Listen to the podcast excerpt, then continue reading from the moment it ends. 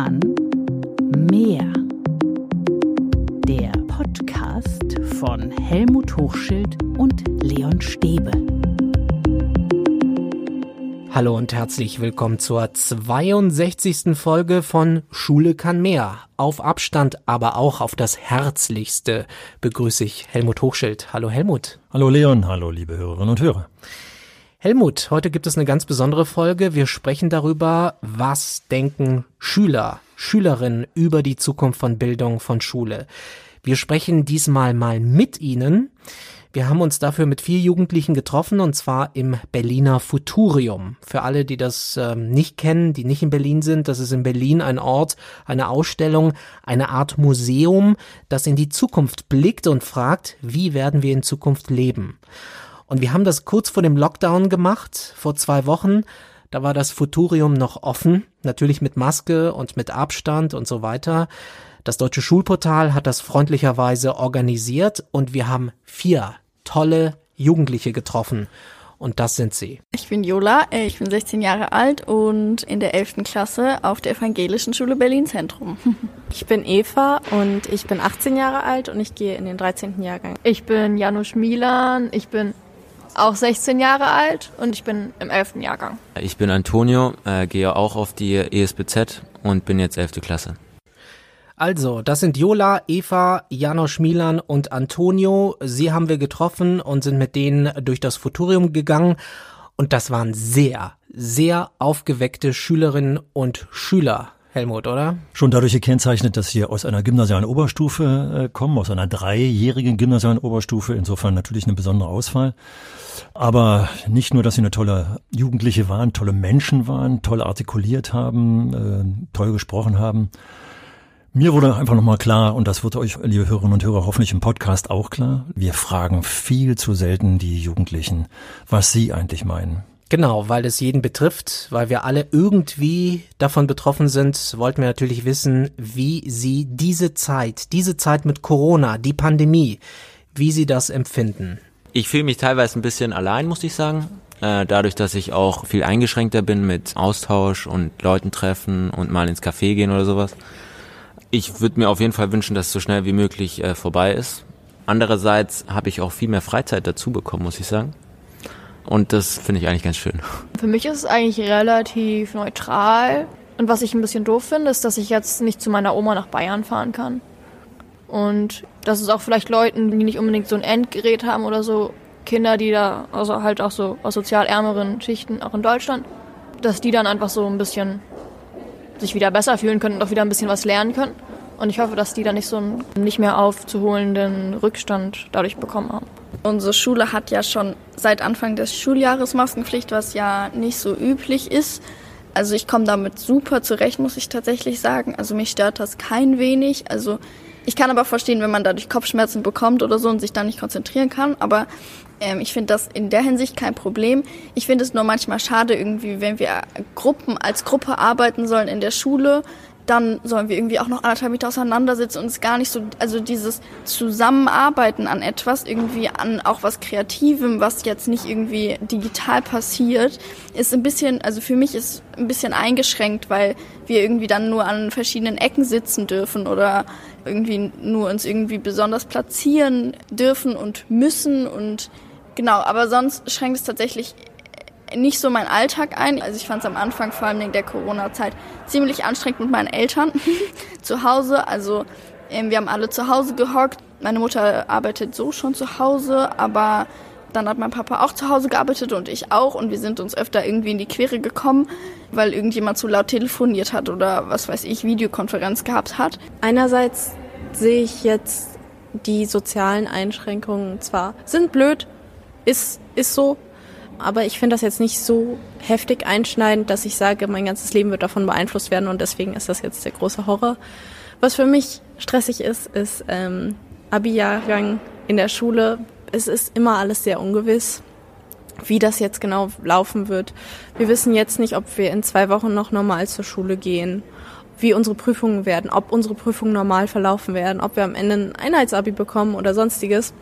Also das ist ein großer Stressfaktor für mich, diese Ungewissheit, was kommt als nächstes und wie gehen wir damit um. natürlich für mich war immer der Plan, Abi fertig und dann gehe ich ein Jahr weg. Ich gehe ein Jahr ähm, Volunteer Work machen oder so und gehe ins Ausland und das ist jetzt alles extrem ungewiss und ob ich das machen kann, weiß ich jetzt noch nicht und das werde ich wahrscheinlich auch bis zum Abi nicht wissen. Und es macht mir nicht direkt Angst, aber es macht mich schon traurig, wenn das nicht so klappt und mich dann da eingrenzt in dem, was meine Pläne sind damit kein falscher Eindruck entsteht. Äh, das war total spontan. Wir sind durchs Museum gelaufen, haben uns äh, kurz hingesetzt. Die Frage ist nicht vorbereitet gewesen. Die haben keine Bedenkzeit vorher gehabt, sondern das ist denen brainstormingartig äh, direkt eingefallen. Das ist ja kaum geschnitten, ist fast in Originallänge. Habt ihr eigentlich, liebe Hörerinnen und Hörer, liebe Lehrkräfte, liebe Eltern, die Jugendlichen, die Kinder schon mal gefragt, was die denken über die Pandemie?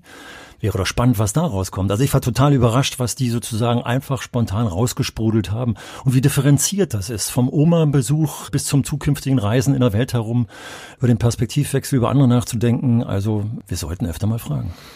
Alle waren ja relativ, relativ entspannt, nehmen die Situation einfach an. Nicht alle Erwachsenen nehmen das an oder können das annehmen, aber gerade bei Eva, die wir jetzt zuletzt gehört haben, da haben wir gehört, die macht sich auch Sorgen, weil sie kurz vorm Abi steht und vor einem neuen Lebensabschnitt. Und der ist natürlich im Moment völlig ungewiss. Ja, daraus äh, spürt man wieder, wie stark so eine Prüfung äh, im Mittelpunkt des Denkens steht und plötzlich aus einer Gelassenheit, die wir bei den drei Elftklässlern noch gesehen haben, plötzlich äh, ein Druck entsteht, ein sehr starker und wie plötzlich die Gedanken gar nicht mehr frei sind und wir werden das an späterer Stelle nochmal hören, sondern plötzlich alles auf die Prüfung ausgerichtet ist. Äh, und das ist schon schade, dass Prüfungen so wirken und man sollte sich schon nochmal überlegen, wie man gerade jetzt in dieser Krisensituation mit Prüfungen umgeht. Jola hat gesagt, dass durch Corona das kreative Arbeiten schwierig wird, dass durch die Abstände Gruppenarbeit erschwert wird. Also es wird schon schwieriger im Klassenraum. Auf jeden Fall. Wir haben ja damals in der Zeit des ersten Lockdowns äh, im Frühjahr 2020 äh, darüber auch gesprochen. Äh, und äh, ich weiß noch, dass ich mich darüber mokiert habe, wenn man im Fernsehen oder ich mit eigenen Augen sehen konnte, dass die Tische alle frontal gestellt waren und dass Gruppenarbeit und Kommunikation kaum möglich ist. Und wir haben damals darüber gesprochen, was alles möglich ist. Aber die Vorsicht ist natürlich immer mit dabei. Und bei Jola merkt man eben auch, dass sie etwas anderes eigentlich gewöhnt ist. Insofern, das ist schon ein besonderes Schulumfeld, diese evangelische Schule Zentrum Berlin, von der wir hier gehört haben, wo die herkommen. Die sind eben kommunikatives und kooperatives gewöhnt. Dann ist dann die Einschränkung nochmal besonders äh, auffällig. Janusz Milan fordert oder hofft auf mehr Solidarität auch unter den Jugendlichen. Also, wenn einer oder eine kein Laptop hat, dass man sich bemüht, dass man fragt, haben alle einen Laptop, haben alle einen digitalen Zugang. Diese Solidarität muss natürlich auch von Lehrkräften initiiert werden, mitinitiiert werden. Ja, also das zum einen natürlich, da muss Material da sein, zum anderen eben auch. Also die Schülerschaft muss eben so gestrickt sein, dass es eben auch äh, Schülerinnen und Schüler gibt, die tatsächlich einen Laptop haben. Aber das war ja unser Eindruck hier auch, dass wir zu Beginn der Pandemie beim ersten Lockdown eine hohe Welle der Solidarität hatten und jetzt im Prinzip so ein bisschen eine Entsolidarisierung stattfindet. Und umso mehr ist es jetzt an uns, den Eltern oder den Lehrkräften, hier wieder Solidarisierung in den Mittelpunkt zu stellen. Antonio hat gesagt, dass er sich teilweise ein bisschen allein fühlt. Austausch fehlt, Leute zu treffen, ins Café zu gehen. Er hat offensichtlich mehr Freizeit, wie er sagt. Aber es ist halt schade, dass man jetzt nicht mehr so viele Leute trifft. Da wäre es jetzt eben auch spannend, mal die Hintergründe vielleicht kennenzulernen. Denn im Gegensatz zu Antonios Äußerung steht ja die Äußerung, die wir im Vorfeld gerade hörten. Ich weiß mal gar nicht genau, ich glaube, Jola war das, die sagte, dass sie Schwierigkeiten mit ihren Eltern hatte. Also das Gegenstück sozusagen. Zu viel äh, soziales Umfeld, äh, das aufgrund der Enge dann problematisch wurde. Ja, aber das genauso ist ja das gesellschaftliche äh, Bild, das wir haben. Die Menschen, die alleine leben, fühlen sich eben auch sehr alleine, weil sie die Begegnung äh, nicht nutzen können, weil die wegfällt. Und umgekehrt, äh, die Menschen, die äh, auf engerem Raum mit anderen zusammenleben, haben das andere Problem. Generell, wir haben das Problem.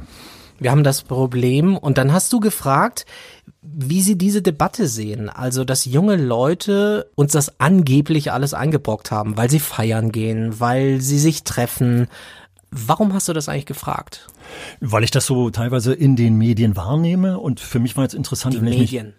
Ja, genau, na klar. Also ob das jetzt das, das Fernsehen oder die Zeitung ist, es kommt ja immer wieder, dass die Feten in der Hasenheide oder wo auch immer in den Großstädten diese Feten stattfinden, dass sie von Jugendlichen äh, als Superspreader-Element sozusagen im Raum stehen. Da war es für mich, ich, wenn ich mich recht entsinne, habe ich die Frage ja so offen gestellt, dass ich eigentlich mal hören wollte, ob sie es überhaupt so wahrnehmen. Und letztendlich war ja schon der Kern deren Aussagen, dass sie es so wahrnehmen, dass sie sich betroffen fühlen. Äh, eine der Jugendlichen hatte ja tatsächlich auch darauf hingewiesen, äh, das kommt jetzt ja auch gleich wahrscheinlich, äh, dass sie sich ungerecht behandelt fühlen. Hören wir es uns mal an. Ja, ich verstehe diese Debatte bis zu einem bestimmten Punkt, weil natürlich, ich sehe das ja auch in meinem Umkreis, es gibt Leute, die feiern gegangen sind bis jetzt. Jetzt ist es nun gar nicht mehr möglich, aber die trotzdem immer noch draußen waren im Park und feiern und dann fließt auch mal der Alkohol oder so. Ich verstehe, was da die Angst ist, dass wir zu irgendwelchen Superspreadern werden. Aber andererseits sehe ich auch andere Dinge, wo große Versammlungen zusammenkommen oder ähnliches von erwachsenen Menschen, nicht nur Jugendlichen, wo keiner drauf guckt und mit dem Finger drauf zeigt und sagt, das ist jetzt nicht hundertprozentig nötig und aber eigentlich doch gefährlich.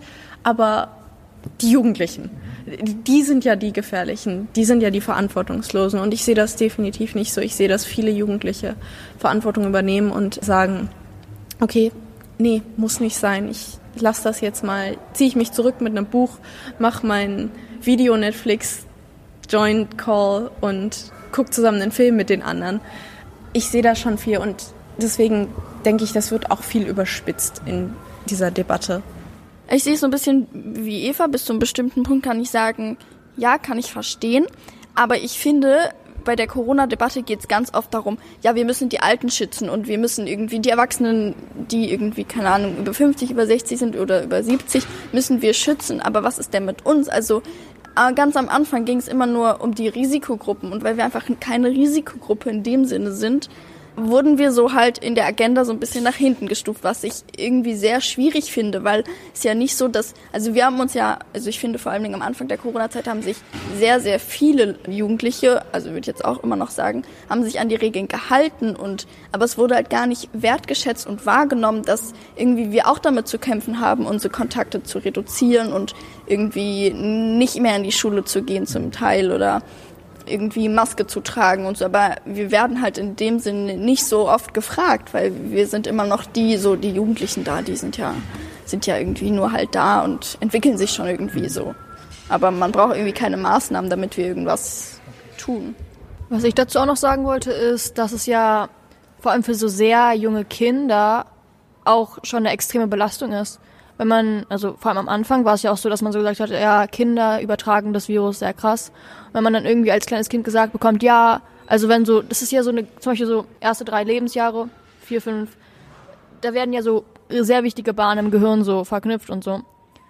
Und wenn du dann die ganze Zeit gesagt bekommst, du darfst keinen Kontakt mit anderen Menschen haben, ist, glaube ich, nicht so die beste Sache, weil dann bist du halt irgendwann groß, dann ist es mit dem Corona vorbei und dann hast du irgendwie Angst, irgendwie soziale Phobien, weil es dann so eine krasse Bahn in deinem Gehirn ist.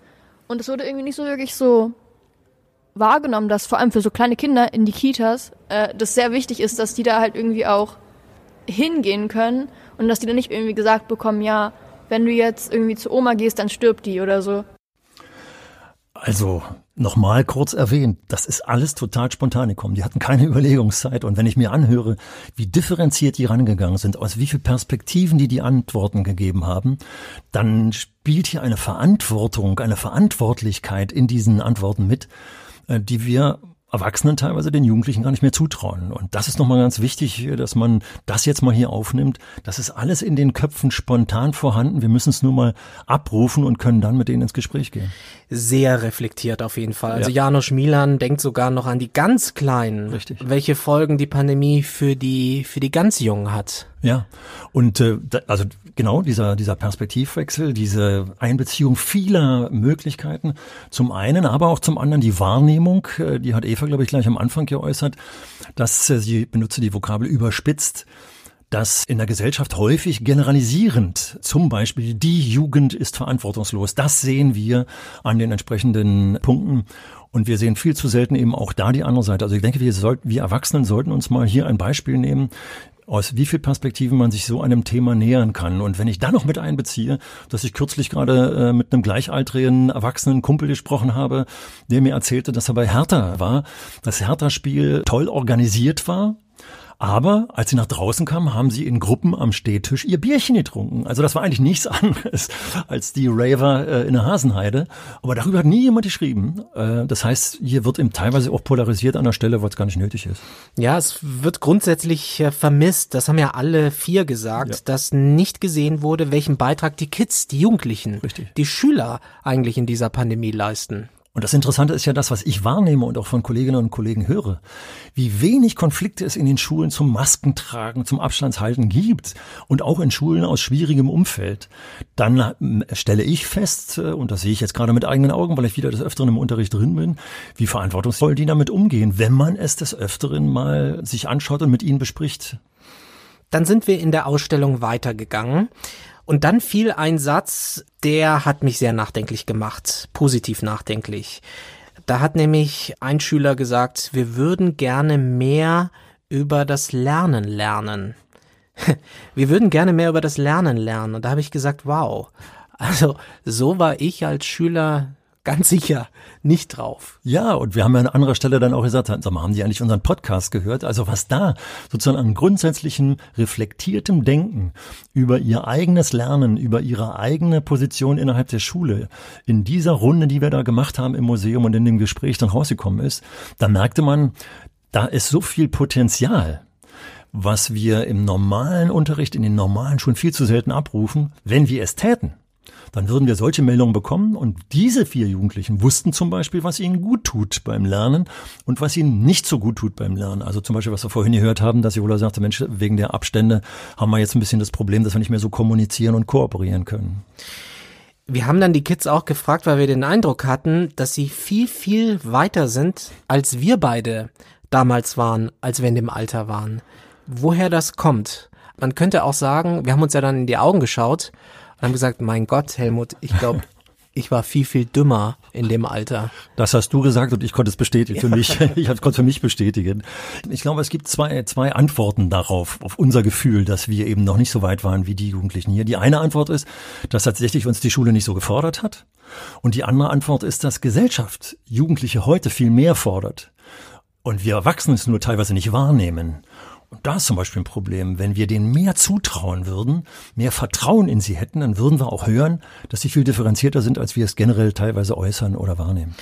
Wir haben sie gefragt, weil wir das Gefühl haben, wir fühlen uns jetzt plötzlich ganz, ganz dumm. Was haben sie darauf gesagt? In meiner Schullaufbahn wurde ich so oft mit Reflektieren, mit Selbstreflexion konfrontiert. Gerade an der ESPZ ist im Prinzip zu jedem Punkt, zu jedem Thema eine Reflexion vonnöten. Und irgendwann hängt einem das Ganze auch ein bisschen zum Hals raus. Aber man nimmt eben Kompetenzen mit und man lernt schon daraus eben, dass wir vielleicht reflektierter scheinen als andere. Ähm, würde ich schon denen zuschreiben, dass wir auch in der Schule ganz oft in uns gehen und gucken, wie war das für mich, was nehme ich daraus mit, wie mache ich es das nächste Mal. Das mag dann irgendwann zwar seltsam sein oder anstrengend, aber es bringt uns schon viel. Ich würde dazu sagen, ich glaube nicht, dass sie also in meinem Alter sonderlich schlechter oder dümmer wären im Argumentieren als ich. Äh, ich glaube erstmal, dass vielleicht haben sie einfach nicht die Möglichkeit bekommen, wie wir jetzt hier dabei zu sein. Ich glaube, das ist ein Punkt. Ich glaube auch, dass ich mich, ich würde mich jetzt nicht als überdurchschnittlich schlau äh, sehen. Ähm äh, ich kenne sehr viele Leute, die besser argumentieren können als ich ich glaube vor allem, das liegt einfach daran, dass wir äh, von vielen Leuten einfach die Möglichkeit kriegen, uns damit zu beschäftigen. Also Antonio sagt, dass du nicht dümmer warst. Ist er nicht nett? Also das ist ja das auch das, was ich die ganze Zeit fühlte. Also wie wir miteinander umgegangen sind, obwohl wir uns da jetzt kennengelernt haben, war schon eine tolle Sache. Also er ist tatsächlich nett, äh, aber er beschreibt tatsächlich auch die Realität. Er hat schon auch, glaube ich, ein Gefühl dafür, dass wir diesen dämlichen traditionellen Unterricht hatten und hat man noch weniger zugetraut. Und für ein Gespür fürs Lernen habe ich erst an der Uni bekommen und nicht äh, in der Schule. Dann seine Bescheidenheit, die er da an den Tag legte, fand ich zum Beispiel auch bezeichnend. Äh, er fühlt sich nicht schlauer. Aber gleich nochmal auf Eva eingehend. Auch sie fand ich, hat eine ganz tolle Antwort Antworten liefert, aber damit da kein Missverständnis entsteht, wenn Eva sagt, äh, dass das vielleicht ein bisschen aufgesetzt und viel zu oft stattfindet, dann könnte der Pädagoge, der zuhört, sagen, na siehste, machen wir es nicht zu oft. Ich glaube, Eva hat, wenn man ihr genau zuhört, trotzdem es als positiv bewertet, aber sie macht's eben mehrfach am Tag, im 45-Minuten-Takt, 90-Minuten-Takt, was auch immer die für einen Unterrichtstakt haben. Also am Ende mehr oder weniger jeder Stunde.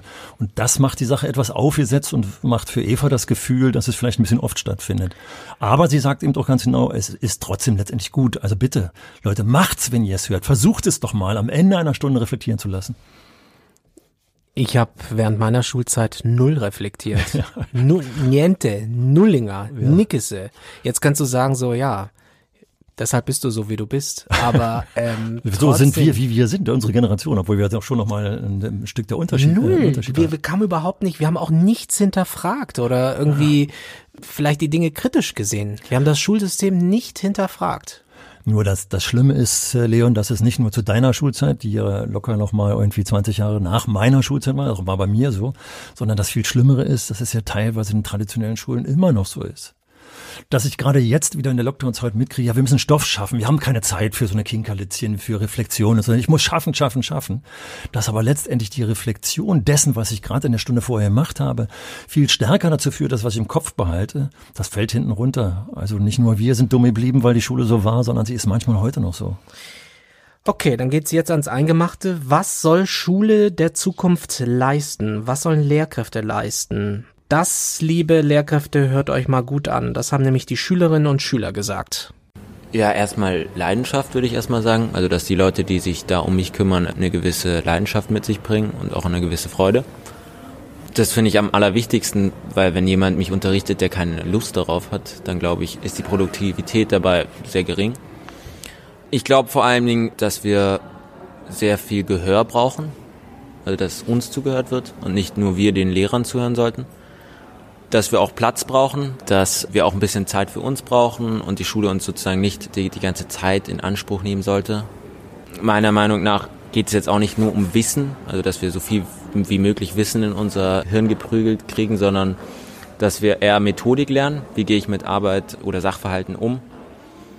Und dass wir vor allem über Probleme sprechen, die heute oder vielleicht in der Zukunft nötig sind, Wissen oder Wissen mitgebracht zu haben. Ich würde auf jeden Fall sagen, dass ich Antonio auf jeden Fall mit Freiheit sehr zustimmen kann. Also, dass wir freier sein können und dass uns der Raum gegeben wird, unsere eigenen Ideen zu festigen und auch, dass wir ermutigt werden, eigene Ideen reinzubringen, dass uns zugehört wird, dass uns die Freiheit gegeben wird, selbst zu entscheiden, also Selbstständigkeit und dass wir auch in den Ideen, die wir haben, bestärkt werden. Natürlich nicht nur so, ja, alles super, sondern man kann auch Kritik geben, aber dass wir bestärkt werden und dass wir lernen, wie wir selbstsicher uns auch präsentieren können. Weil das ja auch sehr wichtig ist, wenn man irgendwie einen Job finden will oder so. Und dass wir einfach so ein bisschen auch so im Frieden mit uns selbst sein können und nicht immer nur kritisiert werden, weil wir in Mathe eine schlechte Note geschrieben haben oder so. Ich stimme dem absolut zu, was Milan und Antonio gesagt haben. Ich denke, was ein wichtiges Schlagwort für mich persönlich ist, ist global, weil wir leben in einer mittlerweile sehr globalisierten Welt und sie wird auch immer stärker noch globalisiert. Wir sind immer mehr in Verbindung mit Menschen auf der anderen Seite der Welt, in Amerika, in Australien, in Asien. Und ich finde, dafür fehlt die Grundlage in der Schule, dass man ein Umgehen damit lernt. Also ich gehe jetzt zum Beispiel mal auf den Geschichtsunterricht. Der Geschichtsunterricht in unserer Schule oder in generell in Schulen in Deutschland ist natürlich sehr deutschlandzentriert. Und mir fehlt dann einfach Grundwissen über andere Länder. Aber ich bin trotzdem mit diesen Ländern in Verbindung und kann dann aber viele Dinge nicht nachvollziehen, weil ich eben nicht weiß, wo das herkommt. Und ich denke, das ist auf alle Fälle was, wo für mich persönlich, wo ich denke, Schule muss global werden, Schule muss globale Vergangenheit behandeln, um zu verstehen, wie können wir in eine gemeinsame Zukunft gehen, weil unsere Zukunft wird gemeinsam sein und wird miteinander verbunden sein. Und das ist für mich ein ganz großes Thema, was ich finde, in der Zukunft behandelt werden muss. Für mich bedeutet irgendwie Zukunft und auch Zukunft der Schule irgendwie ganz starkes Vertrauen, also Vertrauen gegenseitig, also unter den Schülern, aber auch zu den Lehrkräften und von den Lehrkräften zu uns. Also ich wünsche mir, dass Schule irgendwann ein Ort wird, wo sich alle Kinder öffnen können und ihren Ansprüchen und Problemen mit sich selber gerecht werden, aber auch irgendwie mit den Ansprüchen der Schule es irgendwie eine Bahn für jedes Kind gibt. Also, dass nicht die Gruppe betrachtet wird und jetzt irgendwie geguckt wird, was ist wichtig für die Gruppe, sondern dass wir uns darauf fokussieren, dass jede, jeder Mensch und egal wie alt seinen oder ihren richtigen Weg braucht und dabei Hilfe braucht oder vielleicht auch nicht. Und ja, also es muss ein Ort des Vertrauens und ein Ort des Öffnens und des respektvollen Umgangs werden oder sein. Also ihr Lieben, äh, ein Tipp für euch. Spult vier Minuten circa zurück, hört euch alles das noch mal an und macht euch klar, das sind keine Professorinnen und Professoren der Erziehungs- oder Bildungswissenschaft. Das sind Jugendliche, die noch in der Schule drinstecken. Und für fast alles, was die sagen, gibt es wissenschaftliche Studien, dass genau das das ist, was wir in der Schule an Veränderungen brauchen. Die Gefühlsebene, die hier angesprochen wird und, und, und, wird uns ganz klar bestätigt, dass das für den Lernprozess sehr wichtig ist. Also ich weiß nur, mir ist das Herz wieder gehüpft, obwohl ich es schon mal original gehört habe, das jetzt nochmal in dem O-Ton gehört zu haben. Die haben es drauf wie es zu sein hat. Lasst es uns nachmachen. Du kriegst ja richtig so ein Funkeln in den ja, Augen. das ist doch Wahnsinn, Helmut. oder? Und du hast es ja, ich habe vorhin ich schon mal gesagt, du hast es ja da auch an, an dem Tag gesagt, habt ihr unseren Podcast gehört. Das, was wir hier breit ausbreiten aus unserer Erfahrung heraus, mit den wissenschaftlichen Studien im Hintergrund, das sagen die aus ihrer Praxis heraus. Ich hatte kurz im Moment den Eindruck, dass du denen vorher was gegeben hast. wir haben es nicht, es war alles spontan. Glaubt es uns, es glaubt es uns. Nee, es ist schon, also man kriegt da schon Gänsehaut. Also Schule als Ort des Vertrauens, Ja. mehr globale Leidenschaft. Themen, Leidenschaft, Freude. dass man die Schüler in ihren Ideen bestärkt. Ja. Wir sollten in Frieden mit uns sein. Leidenschaft, viel Gehör, nicht nur Wissen. Und das sind Appelle an uns Lehrkräfte, Leute, äh, dass wir das zu berücksichtigen haben, dass wir auch im Frieden mit uns sind und dass wir Freiheiten zulassen und so weiter. Also bitte geht da mal rein und äh, überlegt euch das nochmal. Jetzt werden einige von euch im Kopf haben, ja, das sind ja ganz besondere Schüler, mit meinen geht das nicht und meine würden das nie sagen. Aber eure brauchen das auch, auch wenn sie es vielleicht nicht so ausdrücken können. Was würden sich die Kids zuallererst wünschen? Das war auch noch eine Frage. Zum Abschluss, was ist der größte Wunsch an Schule? Es sollte sozusagen ein Blitzlicht sein. Was ich auf jeden Fall richtig wichtig finde, ist, dass wir mehr auf Kooperation setzen und von diesem Wettbewerb-Ding wegkommen. Weil durch Kooperation kann man Ziele wesentlich besser, schneller und ja, effektiver mit einer intelligenteren Lösung erreichen, als wenn man immer nur gegeneinander arbeitet. Ja, äh, Freiheit würde ich einfach mal sagen. Weniger Schulzeit. Für mich ist es tatsächlich Beziehung, also Beziehung von, also Beziehung zwischen Eltern, Schülern und Lehrern. Also dieser Komplex an sich, das ist für mich total wichtig, dass es irgendwie funktioniert, weil sonst ähm, haben wir irgendwie wieder so diese Kluft zwischen Zuhause und Schule und dann noch zwischen dem Kind. Also ja, genau, das ist für mich voll wichtig. Mein Schlagwort wäre vielleicht Unterrichtsthemen, weil ich finde, es gibt da durchaus noch viel Verbesserungswürdiges, wo mehr Themen noch hinzukommen müssten, wo man andere Themen vielleicht nur einmal behandeln kann und nicht dreimal behandeln muss, das Gleiche, sondern oft Raum bietet für noch neue, ausgeweitetere Themen. Und das kann ja dann auch auf Sachen wie Beziehungen Bezug nehmen und miteinander zusammenleben, dass das halt integriert wird in den Unterricht. Habt ihr gut zugehört? Eva, die praktisch uns äh, nochmal angeboten hat, entschlackt doch mal den Rahmenlehrplan und packt die richtigen Themen rauf, die alltagsrelevanten.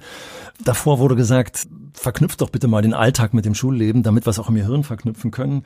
Kooperation, äh, Kommunikation kam gleich am Anfang. Also genau die Stichworte, die wir hier immer diskutieren. Und das würde das Lernen effektiver machen und nicht das Schaffen. Also von daher, äh, die kleinen Professoren haben uns nochmal gezeigt, wie es sein soll. Helmut, du bist, du bist heute so on fire. Ja, ja, ja. ja. Also, äh, also Sie haben mich einfach angefeuert, weil Sie haben doch genau das vertreten, was wir hier immer reden. Und Willst ich du jetzt hoffe, wieder in die Schule springen? ja, naja, zu denen sowieso in die Schule. Also äh, ihr habt es ja mitgekriegt, ich benenne das ja schon- schon nochmal, das ist eben hier die evangelische Schule Berlin Zentrum, die haben das oft als Abkürzung genannt. Die haben schon eine ganz besondere Art der Pädagogik und sie machen alle den gleichen mittleren Schulabschluss und machen alle das gleiche Abitur und sie machen es überdurchschnittlich, weil sie eben methodisch anders arbeiten und das gehört in die andere Schule rein und jetzt sollt ihr eure Schule nicht äh, revolutionieren, aber einen Teil von dem übernehmen, was die hier sagen. Und wenn es nur der Teil ist, fragt doch mal eure Jugendlichen. Übernehmt vielleicht diese Fragen, die wir hier gestellt haben, in euren Unterricht. Übrigens nicht nur die Jugendlichen, sondern auch die Kinder und das ist ganz sicher kein repräsentativer Schnitt für alle Jugendlichen in Deutschland, für alle Schülerinnen und Schüler. Es ist ein Spot, aber ich glaube, jeder Lehrer, jede Lehrerin, alle Eltern auch können davon etwas mitnehmen. Was nimmst du mit aus diesem Nachmittag? Ja, also gerade nochmal, das würde ich bestärken. Das hatte ich auch im Kopf, nicht in der Schule, sondern übrigens mal auch wieder zu Hause am Abendbrottisch, am Frühstückstisch, äh, am Sonntag oder wann auch immer ihr gemeinsam sitzt. Redet doch mal wieder offen darüber und dann versucht mal äh, Mitstreiter zu finden, also Eltern, die vorsichtig äh, solche Dinge sowohl im Elternhaus als auch wieder in den Schulen machen. Ja, und ich kann es nur tausendmal wiederholen, wir reden viel zu selten mit den Jungen, wir hören ihnen zu selten zu. Da gab es ja jemand, der nochmal sagte, man sollte uns öfter zuhören. Und es ist auch jetzt genau der richtige Zeitpunkt, über Bildung, über die Schule der Zukunft zu diskutieren, nachzudenken, mit den Jugendlichen in den Dialog zu treten. Jetzt, wo wir alle mittendrin in so einer komischen Situation sind in der Pandemie. Denn das darf jetzt nicht unter die Räder geraten, ja. gerade jetzt nicht. Und was hat Antonio gesagt? Es hat keinen Sinn, uns Wissen einzuprügeln. Und genau das findet teilweise statt, wenn wir im letzten Podcast darüber gesprochen haben, dass jetzt Zensuren gesammelt werden. Es bringt, es bleibt nichts davon im Kopf. Ihr tut das Falsche, wenn ihr das in dieser Art und Weise versucht zu schaffen. Es muss anders gehen. Also, das war ein rundum toller Nachmittag. Wir bedanken uns herzlich bei Antonio, bei Eva, bei Janosch Milan und bei Jola. Toll, dass ihr euch die Zeit genommen habt und äh, mit uns diskutiert habt. Danke auch an die Evangelische Schule Berlin Zentrum. Danke auch an das Deutsche Schulportal, das diesen Nachmittag organisiert und möglich gemacht hat. Wir sollten häufiger mit Jugendlichen sprechen. Habe ich verstanden und habe ich mir aufgeschrieben, Helmut. Das wäre doch vielleicht auch eine Idee. Schickt uns doch vielleicht keine Mail, sondern schickt uns vielleicht ein kleine, eine kleine Audiodatei mit einem Statement. Äh, vielleicht können wir dann mit solchen O-Tönen auch mal umgehen. Und umso mehr, wenn ihr vielleicht nicht unbedingt zu den Lehrkräften oder zu den Eltern gehört, obwohl ihr könnt das gerne auch machen, aber wenn ihr als Schülerinnen und Schüler uns hört, wäre das natürlich toll, wenn wir was von euch rüberbekommen. Genau, wenn uns Schüler zuhören, Schülerinnen oder Eltern, die ähnliche Gedanken haben oder ganz andere vielleicht, Lehrkräfte, schreibt uns gerne eine Mail oder schreibt uns gerne eine Sprachnachricht an info at schule-kann-mehr.de. Schule kann mehr gibt es jeden Dienstag frisch und neu und natürlich auf Abstand bei Apple, bei Spotify und über alle anderen Apps. Wir freuen uns sehr, wenn ihr diesen Podcast abonniert und nächste Woche, lieber Helmut, mhm. hören wir uns wieder. Ja, und ich freue mich drauf. Tschüss, bis dahin. Schule kann mehr. Der Podcast von Helmut Hochschild und Leon Stäbe.